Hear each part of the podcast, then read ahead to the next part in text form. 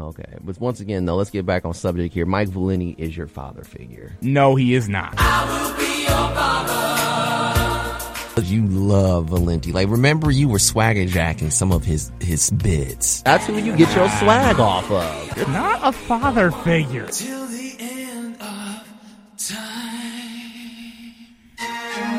Let us be your sports father figure on our podcast with swag on SoundCloud and iTunes at WXUTs after further review.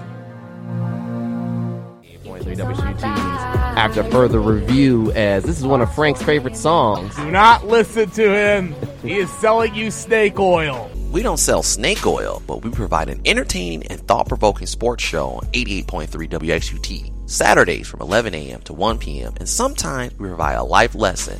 Ain't that right, Frank? Life lesson my ass. Don't be a hater. And tune in to AFR Saturday mornings, 11 to 1 on WXUT. Oh,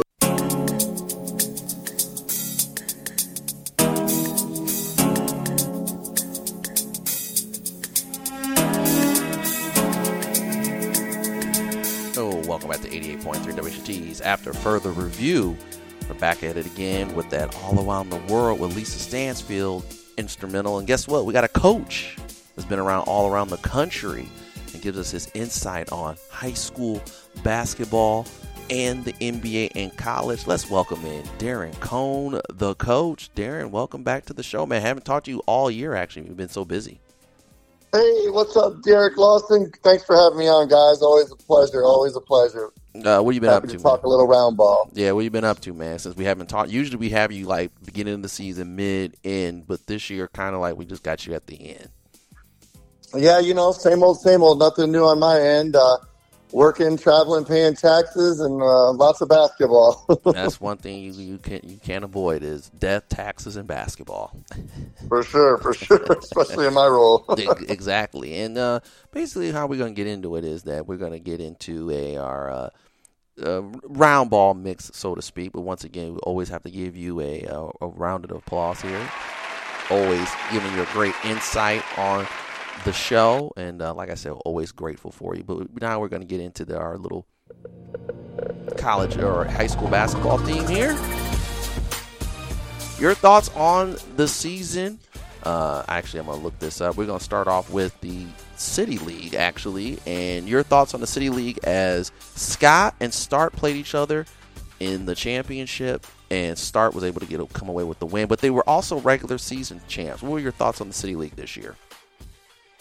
Yeah, no doubt. I mean, great battle again. I mean, Start and Scott have met in the City League Championship the last couple years, and Start was able to be victorious once again. Actually, that's a three-peat for the Start Spartans and the fellas over there on Tremainsville, three straight city championships. And I believe they went 3 and 0 against Scott this year, twice in the regular season, um, and then winning in that championship game. So another feather in the cap for Matt Wortham uh, and company and his coaching staff, just showing that uh, for the most part, they have had pretty much complete dominance over the city league uh, since he's taken over the head coaching job. Um, you know, did come up uh, runner up uh, once or twice, but basically have been the team to beat since he's been the head coach. And along with Stone Edwards, who's been a mainstay for the Spartans, you know, they added Romel Hightower, who interestingly was a transfer from Scott. So to face his old team, um, you know, those times and especially in the championship game, you know, created a unique dynamic. Uh, but those two are the best one-two punch in the city league. They both have great size. Uh, and some versatility to score inside and outside, and ultimately we're just uh, too much too much to handle for anyone else in the league uh, with that skill set and ability to score with a couple guys that can get double figures every night and the way that uh, you know the Spartans always defend in the half court. So yeah, kudos to start and um, another another great season for those guys, and it'll be interesting to see. Uh, you know how they can do here in the bracket play in the state tournament as they face off against um, you know some guys, some teams from other conferences. Yeah, that's, that is true. Uh, Romel Hightower and Stone Edwards were both top leaders in points, where Romel averaged 16.3 points per game, and then Stone Edwards was right behind him at 15.9. Trey Brooker from Rogers was 14.6. Dante Mays, his dad was actually a really good ball player back in the day at Libbey. He averaged 14.3. Actually, Dante led the, the league in scoring last year, and he kind of more was a team guy this year. And Taylor Jones, I believe the freshman from Waite, was at 13.8. Uh, Start was undefeated though through the league, 17 and five, and they were followed by Scott at eight and two. Bowsher was six and four. By the way, uh, Joe Guerrero, I believe one of your mentors. This is his last season coaching basketball. Yeah, Joe Guerrero's been all over the place. Many uh, many different programs uh, for nearly 40 years, and uh, you know, finally going to hang up the sneakers and put the whistle down and, and enjoy some life and family and grandkids and that kind of thing. But the impact that he's had at so many places, Clay, Waite, uh, Bowsher seems like he's been all over the place. I believe he was at start at one point and just coached many, many spots and, um, you know, been a, a, blessing for young people in Northwest Ohio and for the game of basketball. And, you know, it's, uh, it's, it's really impacted his life, but he's also impacted way, way, way more, uh, people through the game of basketball to become successful young men in society. Yeah, then following the Rogers was four and six. They were five and sixteen on the year. They actually got a tournament win against Otsego the other night. Woodward was two and eight. They're four and sixteen, and Waite was zero and ten in the league, three and eighteen. Uh, rebounding leaders was Daryl Barnett from Scott at 11.6. Him and LaVell Bebley from Rogers tied 11.6. Romel was third at 11.1. Going over to the Three Rivers Athletic Conference, last year of the conference, and it went out in style. Central Catholic and Whitmer tied and are co-champions at 11-3 apiece. Um, your thoughts on that uh, conference? Yeah, I mean, just a just a tremendous year, and uh, you know, pretty interesting that this was probably the most balanced or up for grabs the uh, league championship race has been in many years. It seems like there's always been a heavy favorite or a dominant team uh, in past years, and sad to see the league go. Um, I feel like for the last decade, it's been the premier um, high school basketball league in Northwest Ohio, specifically for boys. Um, had had typically the strongest teams, the most depth amongst the teams, and the most college level type prospects. So the fact that that's going to get broken up and everybody going in different directions is certainly going to change the dynamic. But you know, fantastic, fantastic run this year. You know, Whitmer um, maybe the most talented and best team that I've seen in Northwest Ohio. They've had some inconsistencies at times, and they've had some injuries that have affected the team. Uh, but when they're healthy and they're all together on the floor, perhaps they are the most talented and best overall team um, in Northwest Ohio. Anthony Stacy's crew, uh, led by the sophomore phenom Antoine West, he's been fantastic. Uh, was named TRAC Player of the Year. Just a very talented uh, skilled wing who can do it inside and outside and plays with a lot of composure and poise for a young guy. And then they got a left-handed point guard named Derek James.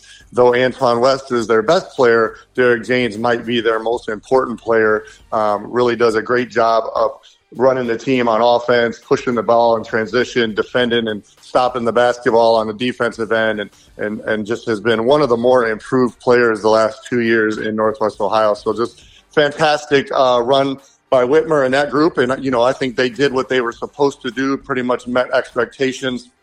Whereas Central Catholic, you know, I think you could argue, argue that they overcame or surpassed expectations. Uh, Mike Floyd and his group on Cherry Street, just a tremendous year, uh, especially when you think about they lost a Division One signee and Chico Johnson due to injury. We don't have a lot of Division One players in Northwest Ohio, and Chico Johnson is a, a you know a, a, sure shot Division One guy who I believe is signed with Drake, uh, who's in a first place battle uh, with Bradley to win their league and, um, at, the, at, a very very strong mid major league this year.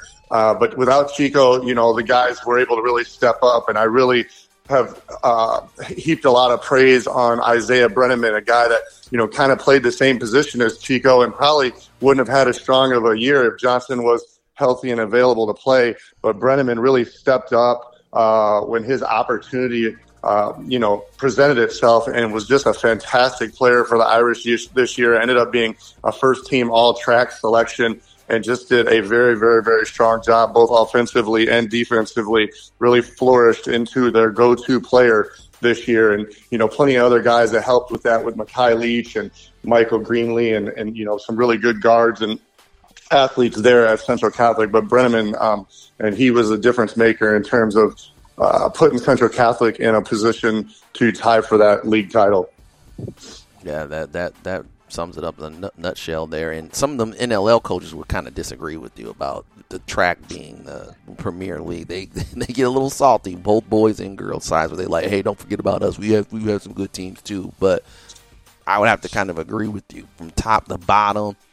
More of an athletic league, like you said, maybe more next level players. But I will give the NLL credit. It is it, being that I've coached in that league. It is a coaches league. You, you got to be prepared every night. Someone's going to have some kind of game plan against you, and that's both in boys and girls. Um, Findlay ended up ten and four. Lima Senior eight and six. Quincy did a really good job with that team. Most people are used to Lima Senior being at the top. Um, but this year he lost a lot to graduation from last year, and, and really Lima Senior at one point was in the championship race.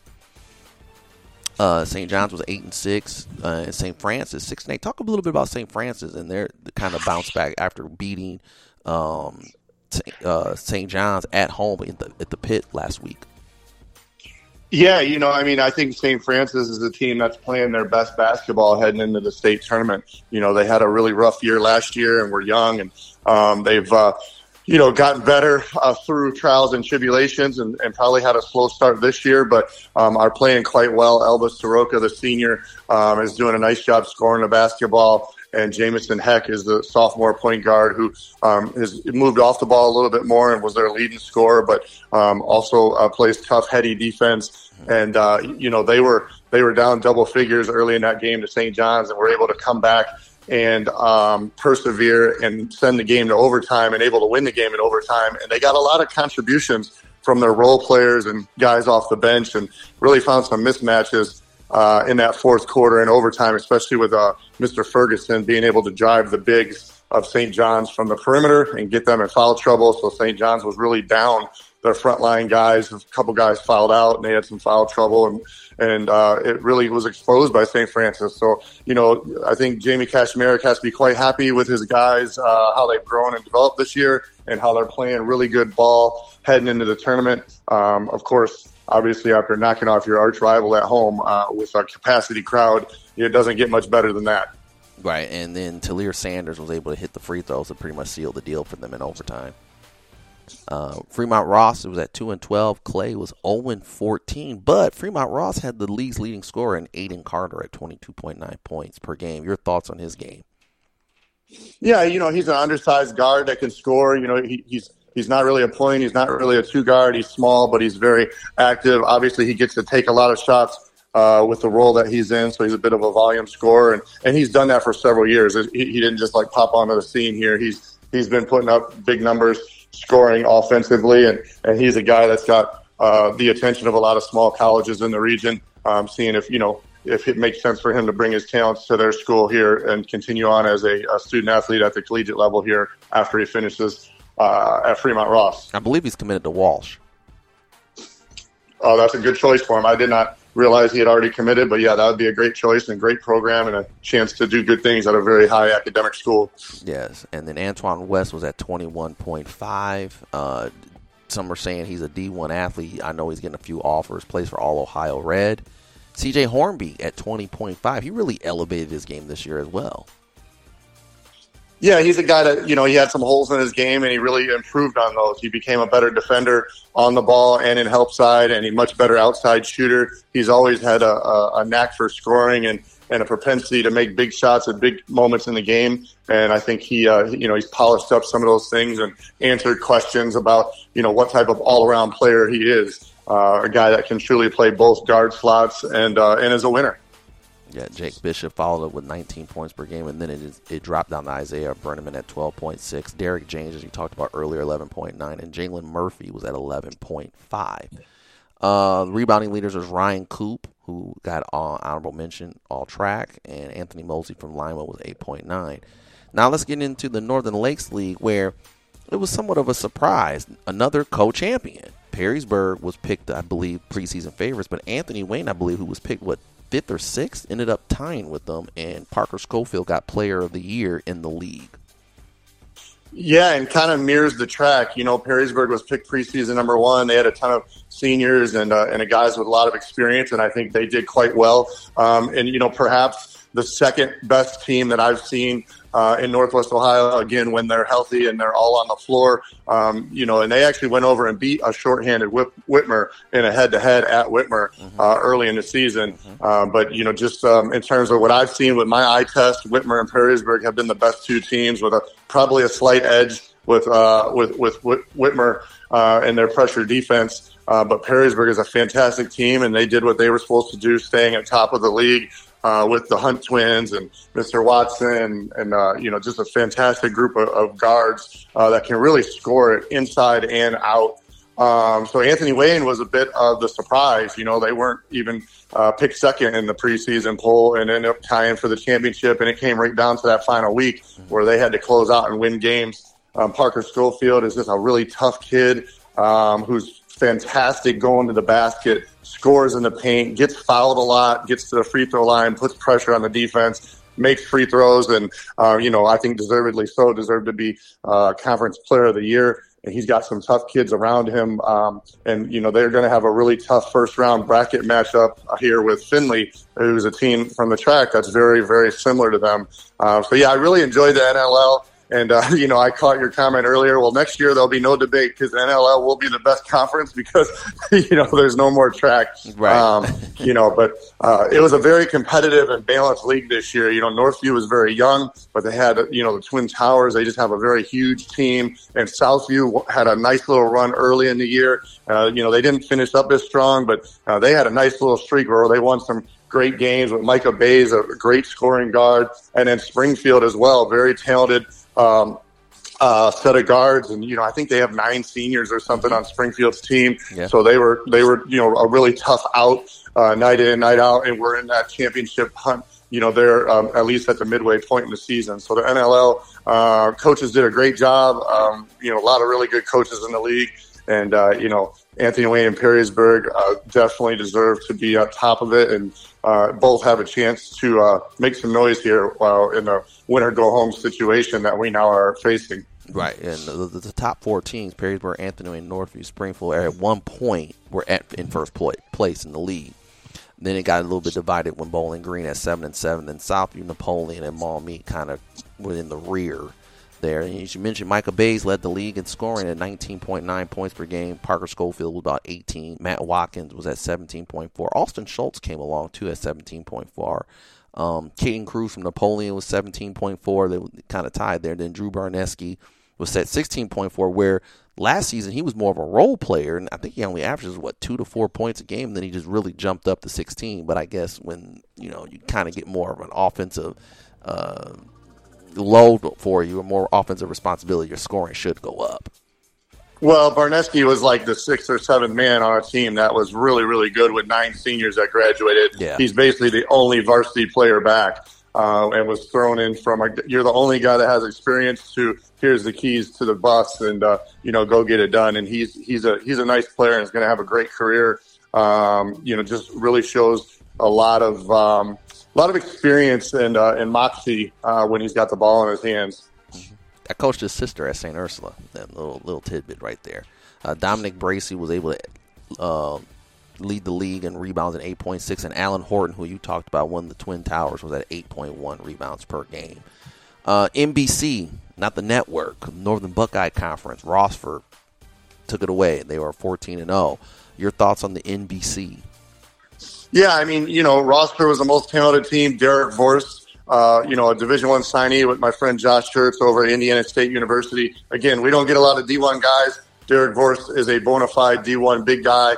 He's been a pleasure to watch. Uh, you know, a guy that can play inside and outside, still wants to put his back to the basket and mix it up in there and go rebound and chase uh, offensive boards out of his area, but can step out and shoot the ball and much better uh, guarding on the perimeter this year than in the past and just done a much better job playing out of double teams. I, I thought he was uh, very well improved and, and showed that he might be the best individual player in Northwest Ohio. He's certainly in the top three. Um, and, and uh, you know, just, just did a really good job. And uh, Brandon Revels or Brendan Revels is a fantastic guard, uh, gets downhill, uh, gets into the paint, really runs that team, and uh, does a really good job defensively as well. Made big shots for them, and uh, and then uh, the Morrison kid.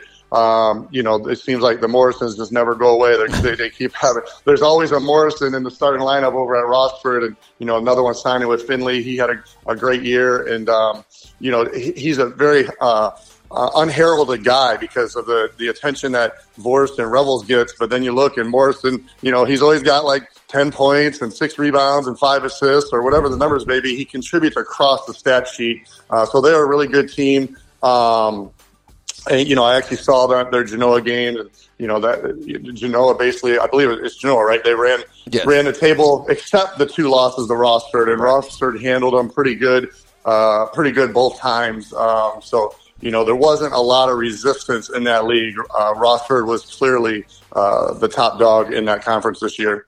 Yes, uh, actually, as you mentioned before, Genoa was 12 and 2, 15 and 7. They were very young, too. They had a very lot of freshmen uh, come up and, and play. So they, they did a really good new coach and everything. I believe it's uh, Sandwich, I believe, is it? Who's the coach? Yeah, exactly. Coach Sandwich, and uh, and you know, so they're going to be really good next year because Rossford's losing a ton of guys. So I, I can't imagine that they won't be the favorite. Uh, like you said, they basically went undefeated except their games versus Rossford. Right. Eastwood was 10 and 4. They actually just got knocked out of the tournament, by the way. Crazy. Uh, Case Boost and them. Uh, Fostoria was 6 and 8. Otsego was 6 and 8. Woodmore was 5 and 9. Elmwood was 2 and 12. Uh, They were at the top of the league last year, but they lost one of their leading scorers in uh, Mr. Reynolds. And then Lake, 1 and 13, 2 and 20 on the season. Yikes. Um, Derek Boris, obviously the rebounding leader, 10 and 1. Let's go to the TAC. Emmanuel Christian wins the league, 9 and 1. Cardinal Stritch was at 8 and 2. I believe um, Ced Harris was the coach of the year. I think he tied possibly with him and um, Lionel Armstead, I believe. Yeah, what are your, your thoughts? Or I think that's the district coach of the year, but in the TAC, actually, Ced Harris got coach of the year. Thoughts on the TAC? Yeah, I mean, I thought the Tech had a lot of good basketball this year. You know, there's so much talent at uh, at Emmanuel Christian with obviously Jerry Easter and uh, Nate Miles, and um, I can't even think of the other fellow's name. He's got a hyphenated last name, a sophomore. Uh, but they're just very, very talented uh, guards and wings.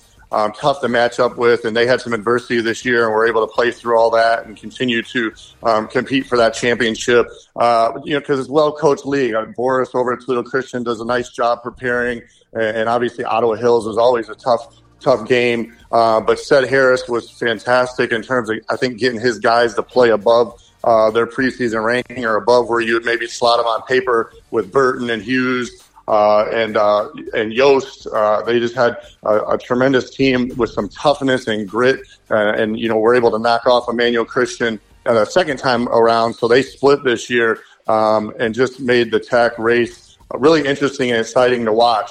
Um, you know, because on paper in the preseason, it would be easy to think that Emmanuel Christian was just going to run away with it. Uh, but Cardinal Stritch had had different plans, and if it wasn't for a little bit of a hiccup mid-season where they lost uh, an unexpected game versus Maumee Valley, you know, they would actually tied for the championship. Uh, but they had that uh, that one loss to Emmanuel Christian and one loss to uh, Maumee Valley, I believe. So they ended up a half game back of Emmanuel after beating them there at the end of the year. Yeah, it's kind of crazy. Both teams ended up at 19 and three. Toledo Christian was at five and five. Maumee Valley is at four and six. Ottawa Hills, you said Lindsay a great coach, but he just didn't have the horses in the stable this year. Four and six, and then Northwood was 0 and 10 at six and 16. You notice you said not much in this area of D1 guys. What makes a D1 guy? Because you know, in the streets and on social media, everyone thinks everyone's a D1 player. This is on boys and girls side. It's just like a, you've coached at the Division One level and you've seen a lot of basketball. Let people know your opinions. What makes a D1 guy? I mean, I've coached guys like Vinny Williams, so I know who is a bona fide D1 guy. But everyone just throws this word D1 around and telling kids this, and kids literally think they're D1 is like, nah, kid. Nothing wrong with the next level being at D2 and below, but you got to be a very special, special basketball player to be a Division One basketball player.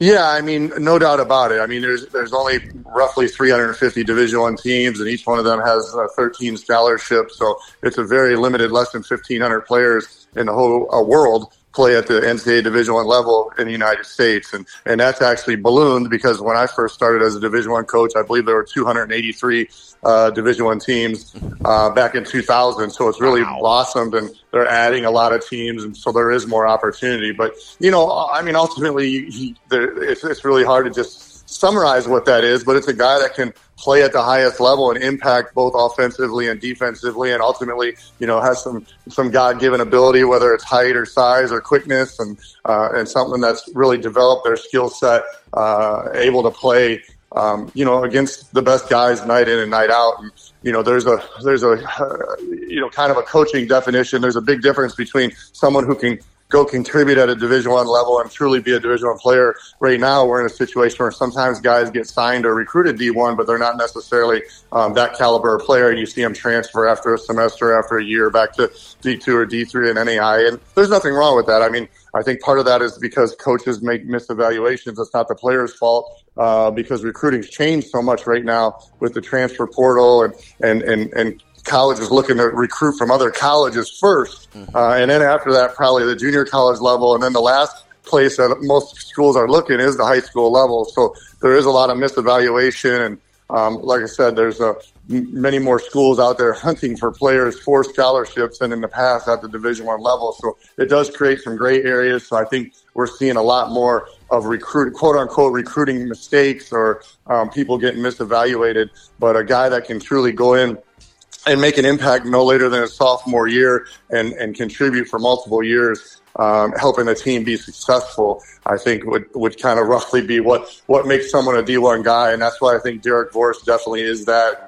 Uh, Chico Johnson definitely is that as long as he's able to recover um, health wise. And, you know, Jerry Easter is, is going to be that. Um, you know, those, those are three for sure. Um, after that, you know, it, it, definitely it definitely becomes a wait and see uh, in this area um, in terms of who is going to be able to project and deliver at that next level. Yeah, and, and you you try to tell people that, and but it just seems like it just goes over their head, and, and then they call you a hater, and it's just like you know you, you got to realize how good you have to be, and sometimes some guys I've said go to a lower level and can transfer up. I mean, sometimes it's factor to get playing basketball, balancing the books, getting your body right. I mean, you know, it's it's a lot. I mean, but some people don't understand it. also, where to me, and I'm just, you know, you maybe could agree and disagree, is that I think there's too many people out there that are, are evaluating players and misevaluating them. And I think some coaches aren't doing their due diligence in recruiting and just basically going by that word of the, like some of these subscriptions or people that do evaluations like talent evaluators or whatever for different uh, uh, programs and subscriptions for magazines or whatever or stuff online. And I think, don't you think that kind of factors into that where some guys just don't have a keen eye for talent? Well, it definitely creates a bit of a challenge that there's no barriers to entry to call yourself a recruiting service or a evaluator or an internet blogger or that type of thing. So anyone in this day and age with social media and all the different platforms can voice their opinion, and there's nothing wrong with them voicing their opinion. Uh, but sometimes it can end up affecting um, the, the young players themselves if, if they're voicing inaccurate information or, or, you know, maybe underselling or overselling. It can go certainly both ways. Uh, uh, but ultimately, the coaches got to go out and do their due diligence and do their work. And, you know, some do and some don't. Sometimes it's a work ethic or, or, or a bandwidth or time constraints. Some, in some situations, it's budget constraints and financial uh, uh, availability resources of the university or the athletic department. So there's a lot of things um, that factor into it. But no doubt about it. I mean, just having an opportunity to play at any level, if you love and are passionate about the game, um, you know, is a blessing. And that, you know, that's part of the, the other part of the uh, question that you asked earlier. What makes a Division One player is, you know, a lot of a lot of guys. Um, you know, don't necessarily have that love or passion for it. They like it. They like it. They like the attention they get. They like the, you know, to play the game. But when you're at that level, um, it's more it's more like a job. You know, it's uh, your your life is is managed and, and scheduled and controlled to an extent where you know you got weight room and study hall and meal plans and, and class checks and and then practice and travel and games. So um, it, it, especially early on when if you're not playing a lot, it's it's it's much more of a job and can be a mental and physical drain than it is, uh, you know, playing AAU where you just hoop it up every two or three hours. And you know, we live in a society that wants instant gratification. That's everybody wants to drive the Mercedes Benz, and everybody wants to uh, sit in the VIP section or have courtside seats, and and we pay for for uh, you know VIP or luxury type experiences. And every every round, whether it's going out to dinner, whether it's going to a nightclub, whether it's traveling and that's the same type of mindset. Like everybody wants to say they're a Division One player, say their kid is a Division One player, or um, say that they coached a Division One player, but that doesn't necessarily mean that it all translates to to reality when uh, that young man or young lady has to show up and deliver when the lights are on. Yeah, like I said, sometimes it goes from chasing success to chasing clout. And and you're right. I tell players this all the time. If you want to be at the next level, you got to have a passion for it because at the next level, you know, I've been part of a Division One program. It's not all great all the time, and you got to deal with some things. And I think that's what happens with a lot of players who either go in the transfer portal or whatever it may be. You you got to have a passion for it, and if you don't, if you're just like you said, someone that just likes it and likes the the attention and when all that fades, uh, I don't think that's for you as much. And it's nothing wrong with that. You know, you can like you can have a great high school career and then go on and live your life.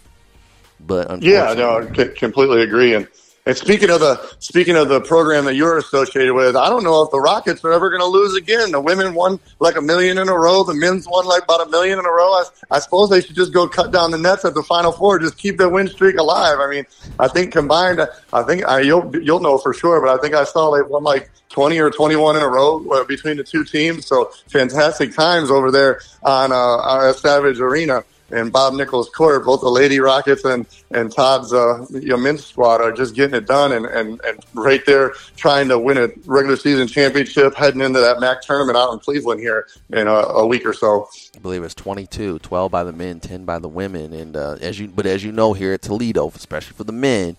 You know, you get the three straight regular season titles, but you know the fans here since 1980 want them to be in the big dance you know, I mean, that's the ultimate glitz and glam to, to see your university's name on that bracket line, um, printed in a printed on ESPN.com or in the Toledo Blade after uh, Selection Sunday, uh, and it's just it's it's a tough road to host sometimes in the Mid American Conference because you know those teams they just beat each other's up because there's really really quality players and coaches in the MAC.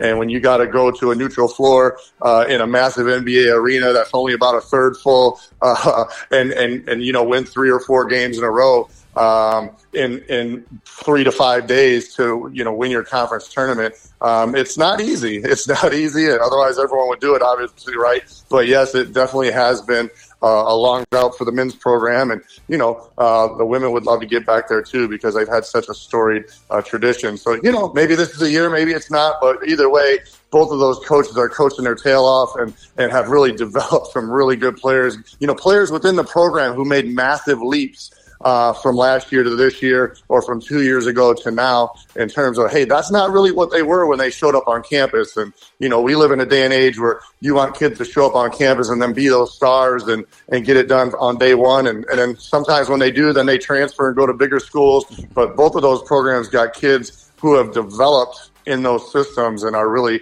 uh, you know, shining bright right now. Especially JT Shumate, who started out at D2, now up to D1. So and you know, then Kowalczyk's gotten a couple of transfers to come in from other schools. So, but that's just the name of the game right now. But and and it is a third full during the the quarterfinals and, and the semis. But then the championship game, especially depending on what schools, it does get a little packed in there. But it's still a great atmosphere to play at the uh, Quicken Loans Arena or no Rocket Mortgage Field House, whatever they call it now. So. Um, you know, I've done several of them, so they've always been fun. Speaking of the tournament, what do you like to see in the boys' state tournament here? Uh, in the high school state tournament? Yes.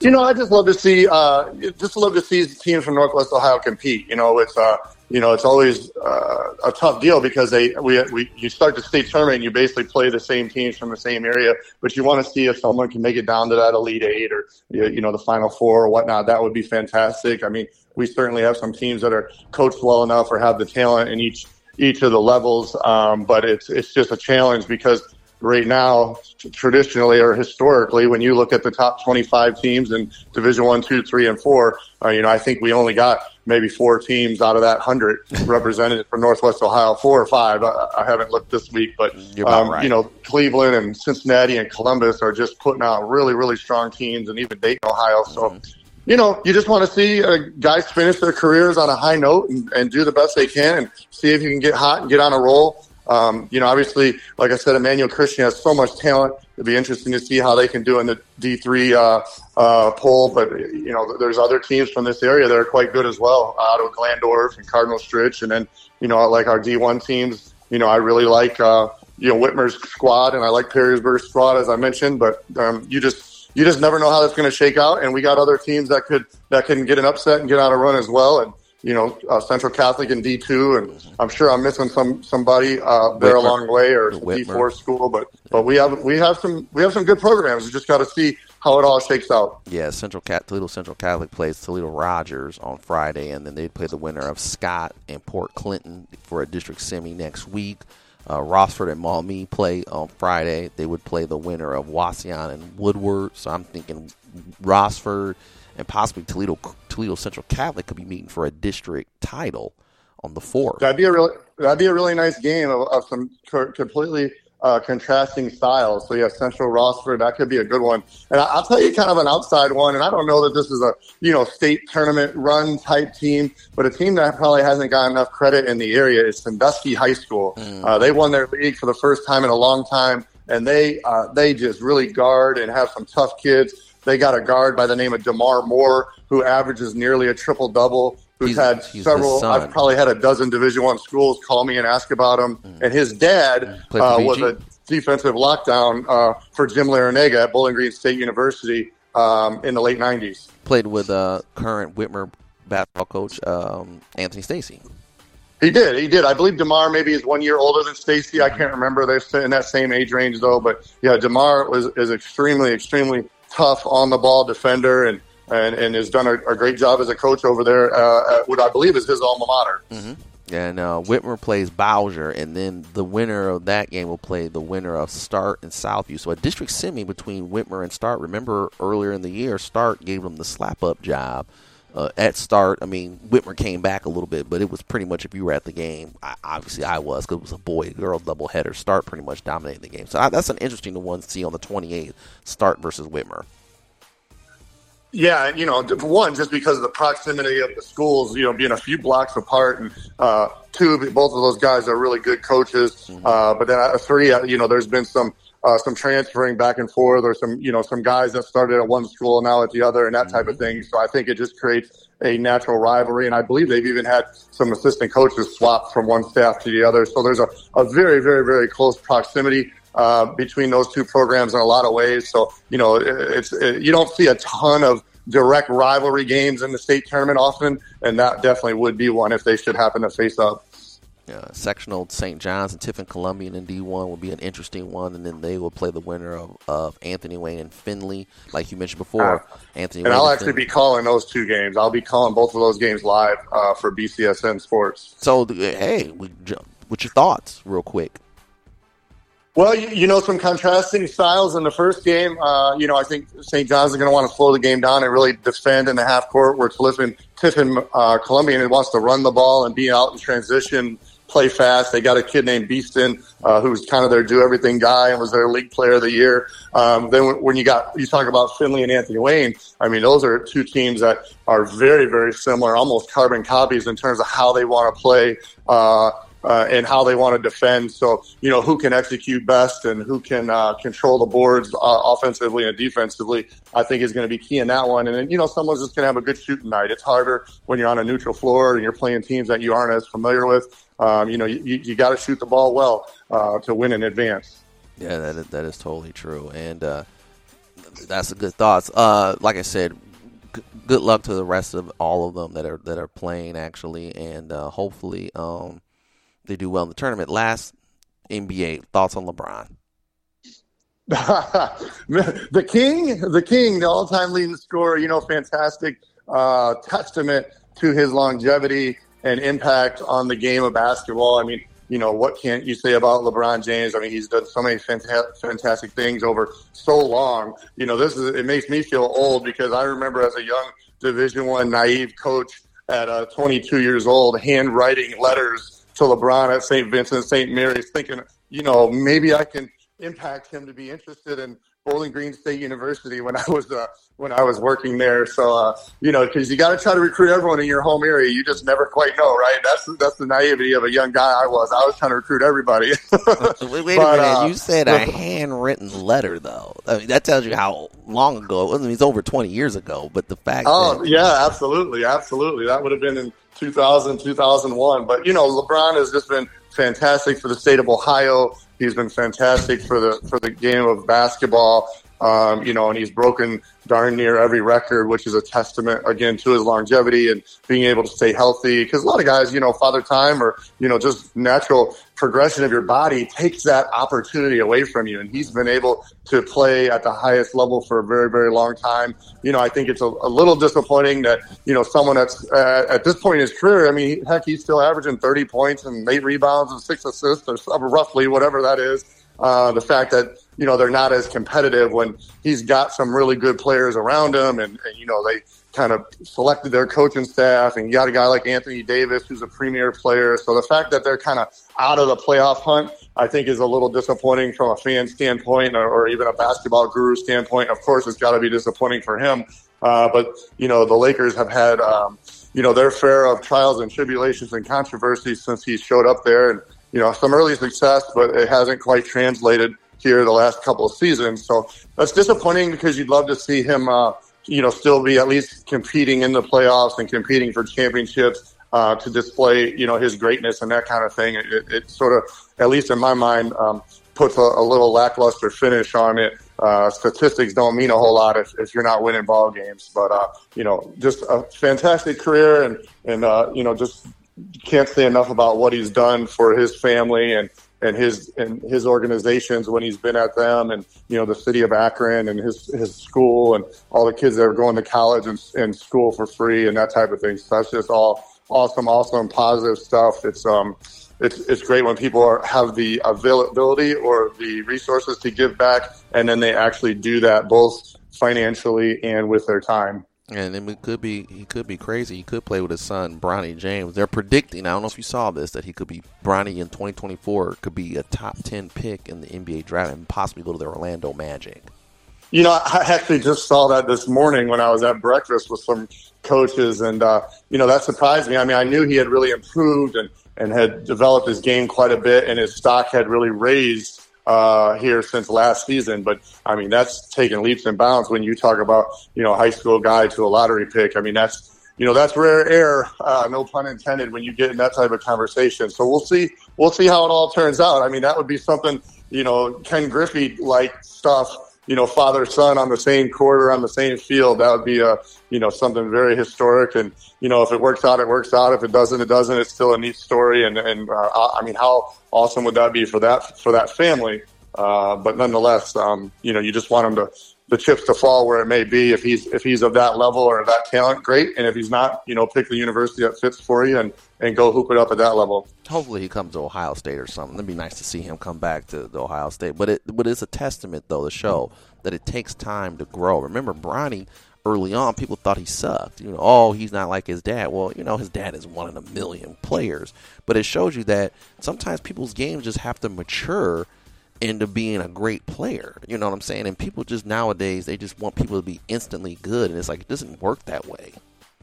Well, I, I, it, part of it is the exposure, right? We you get we get exposure too young, uh, you, you know, and it gets exploded too quickly. If anyone even has an ounce or a glimmer of talent and or reputation or family ties. Um, and it's oftentimes unfair to the individual student athlete because, yeah, you got to gr- develop physically, mentally, you know, grow your skill set, figure out if you love it, if you like it, if you want to do it. You know, just because your dad does it doesn't mean you have to do it.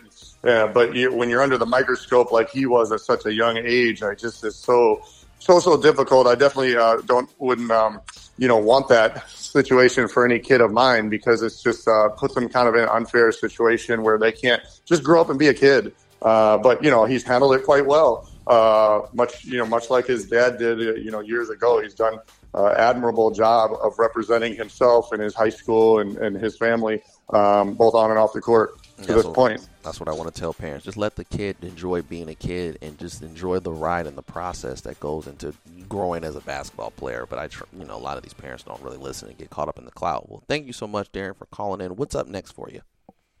Oh man, just like like we talked about state tournament and then college conference tournaments, championship week is my favorite week of the year. I'm I love championship week way more than even the big dance because I think the uh, rivalries and the games are are have a different feel to them because there's so much familiarity interconference as opposed to the random matchups in the NCAA tournament. I mean, that's much more of a fan appeal. But from a basketball standpoint, championship week, uh, there's nothing like it to me, and that's just around the corner. Um, but other than that, man, just living the dream. They tell me. Same here. Sorry about not getting through to you throughout the season. I mean, my role kind of expanded more with Whitmer's basketball team as a varsity assistant, so I didn't really get as much time to really study much with the game, but especially with the boys because I'm on the girls' side and then doing so much. You know how it is, the grind as a coach. So that's why this year we didn't get as much time with you. But uh, hopefully, maybe in the next couple weeks, we'll just recap some of the tournament stuff. No worries, man. Always a pleasure. Thanks for the invite and can't stop, won't stop. Yeah, that's right. Especially, I see you always on BCSN doing a great job over there, too. Thanks, man. I appreciate it. All right, take it easy, man. Bye now. Yep. That was Darren Cone, the coach there on 88.3 WGT's After Further Review. Uh, make sure you always uh, check us out um, Saturdays on 88.3 WGT's live or tape to live, usually 11:30 to 1:30 or maybe noon to 2. You know, just depends on how we uh, set it all up. Uh, but also make sure you check us out on SoundCloud, iTunes, WGT's After Further Review with a picture of Frank Vashner and the horse's head. Uh, coming up next, you got more of 88.3 WXUT here. As uh, let's see here, man, where's my uh, stuff here? Are we getting into this? Whoops, somebody uh, hit me up. Anyway, I was trying to get through through the music here, but like I said before, you know, around the world, I always, always, always, always love Darren Cone, the coach, on on these shows because he gives you some really good content, and that's what we like to do on these podcasts: is give you good content. We gave you about 45 minutes of good content. Maybe went over just a little bit over, but when you have just great content like that with with a guy like Darren Cone, the coach, you got to basically have it on him on there. So we're gonna take a quick commercial break. You listen to 88.3 WXUT's after further review. When we return, like I said, more great topics discussed by myself, Frank, and David the Man that got here. This is 88.3 WXUT's after further review. We're always going around on topics and going around the world and going around with different guests on this show. 88.3 WGT's after further review. We'll be back after this.